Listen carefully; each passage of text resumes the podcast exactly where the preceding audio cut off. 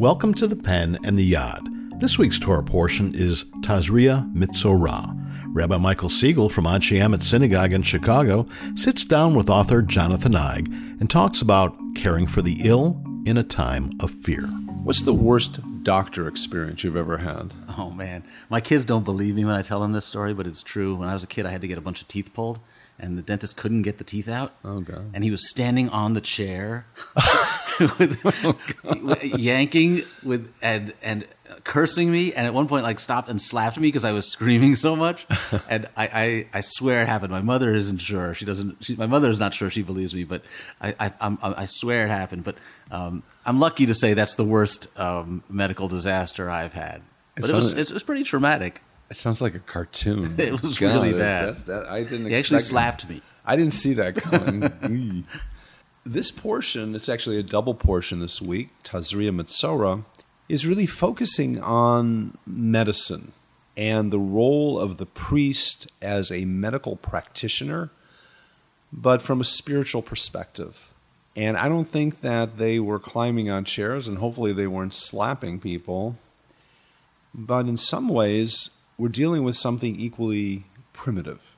They're talking about an illness called tzaraat. And we're not exactly sure what that is. Some people have long said it's Hansen's disease. Other people think it's a form of leprosy. And anyone who ever saw the film Ben Hur would know just how terrifying leprosy could be. But regardless, we're dealing with a very contagious illness. And what makes it unique is that it not only affects the skin, but it affects the home. So the priest goes and he's looking at the walls of the home as if the home is also affected by this illness. And so we're talking about something that seems this worldly, but it is spiritually engaged as well. But here's the thing the priest is the one who has to make the diagnosis. The priest is the one who's going to have to do the quarantining if that has to be done. And it's the priest who has the most to lose. We've been studying the book of Leviticus and all the strictures about purity of the priest. Um, has has been reviewed in more different ways than we can possibly count. And all of a sudden, this guy who is totally dependent on purity finds himself standing with someone who's not who not might has the possibility of making him impure, but also is so contagious that he might actually make him ill. And I guess the question is, what can we learn from that? The first thing that struck me was that the priest and the doctor uh, seem to have a lot of uh, commonalities here. And um, first of all, I guess for a lot of Jewish mothers, those are two popular uh, choices for their for their children, right? You want your kid to be a, a, rabbi or a doctor, all right? Did your parents push you to be one or the other? I wanted, I actually wanted to be a dentist. Really? Oh my God! That, I, I could have been that, guy. You could have been that guy slapping me in the face. yeah, yeah.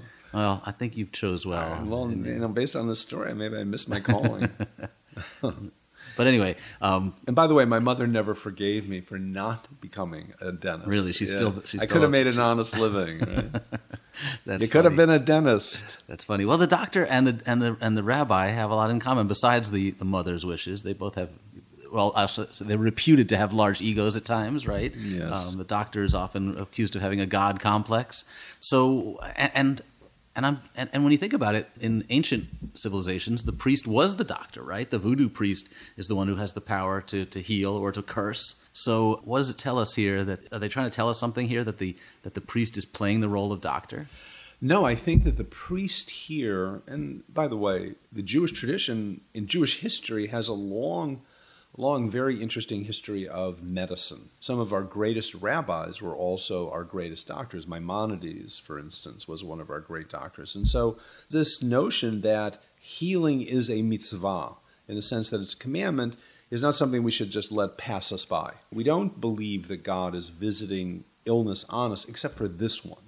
Tzaraat is the one illness that comes from God or has some sort of connection to God. And so the fact that the priest is the one who is the connection between people and God, is the one going in and doing the diagnosis, is really interesting. It speaks to the spiritual aspect of illness, not only psychosomatic illness, but also illness that can come upon us from the psychological realm, depression. I think you can extrapolate from this. But what I want to get to is the notion that this person is feared. This is a contagious, mysterious, and very serious illness. And what happens in a society where people are afraid? Oh, well, you and I are both old enough to remember when AIDS first became uh, well known and not well understood. I was a reporter, a college intern, and I was afraid to pick up the phone to call someone to interview them because they had AIDS. Oh, I was, I mean, uh, in the back of my head, I'm saying to myself, well, I'm pretty sure that I can't catch it over the phone. That's the level of fear that, that there was when this first began to spread. It defies rationality when you have that kind of fear. And some people are starting to feel that way now about this, you know, epidemic in China, right? Um, is it safe for me to even go on an airplane domestically? You know, who was on that plane before me, right? You suddenly your mind just starts reeling, and that makes it very hard to treat the person who's ill as a human being, suddenly they just become a they, disease. They become their illness, right? Exactly. So that person on the phone that you were speaking about wasn't really a person, actually. No. Were, you were actually talking to AIDS. You weren't. I was talking to a virus in my mind, right? Right.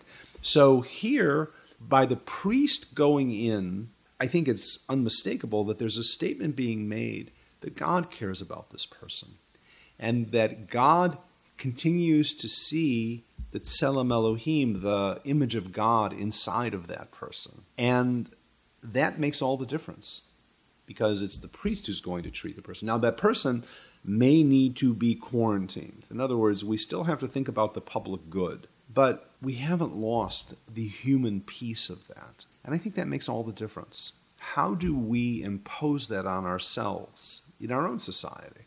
It's difficult. It takes it takes work and it takes effort to try to overcome your prejudice. That's what it is. It's prejudice that you just to see the disease and not the person. But I also think it's a worldview. I don't think you can sort of turn it on and turn it off. How do we see other people in general? How do we see those who um, are homeless? Do we blame the victim? Do we hold them responsible? At the same time, in some cases, yes, it's true that people do bring their own harm on themselves drug addiction. You sit with people whose children might be suffering from some sort of opioid addiction or some other compulsive behavior. And I find myself talking to them and saying, look, if this person had, God forbid, pancreatic cancer, you wouldn't be judging them and saying, well, they should be able to control this. But when we, somehow, when someone has uh, an addiction that is and can very easily become a terminal illness, we see them as other. We see them as some sort of, you know, nefarious character. Yeah, and it's especially true when we're dealing with anything that's contagious because then your instinct is I have to take care of myself right. first. So, not my problem. As long as I stay away, I don't have to worry about all those people who've been quarantined. Just keep them away from me. You know, when you see somebody who's who can overcome that that selfishness and serve poor and serve the homeless and put themselves into the middle of an epidemic, doctors who went to work on Ebola. Um, that is, a, to me, a great lesson in unselfishness and perhaps what the priest is doing here in exposing himself to the to the illness. I couldn't agree more. I would extend this a little bit. It's also a lesson about visiting the sick. How often have you had this experience where someone you know is in the hospital, you know you're supposed to visit the person. Wouldn't it be nice if I stopped over? But somehow you never quite find the time to do it. Yeah, it happened recently to me, and the person passed away, and I'm going to live with that for the rest of my life, and it really, you know, the regret that I didn't go to see him in time. So, what's going on in those moments? What was going on in you? Why don't you think you went? And by the way, we're all guilty of this. Yeah, so I, I, have no I'm, excuse. It was just I kept thinking that I'd get around to it. Was the person a contemporary of yours? Um, he was the guy who ran the local diner here on Broadway, and who my kids adored. And we went there to celebrate all our birthdays. And he would let the kids go behind the counter and make their own ice cream. And you know, he was he was like an extended member of the family to us. Do you think that maybe part of the problem was you didn't know what you were going to say when you went in there? Yeah, I'm sure that's some of it. And it's just that's my problem. You know, it's fear of like making yourself vulnerable, I guess, that you're going to be uncomfortable or it's going to be awkward or It's going to be awkward, right? What am I going to say? And, yeah. And the and here the priest is doing something, and that I think is so important for us to consider just being present. just going there can make all the difference. I learned that lesson as a young rabbi. I went to see somebody and I, I said, uh, How you feeling? The guy says, How do you think I'm feeling? I'm in the hospital.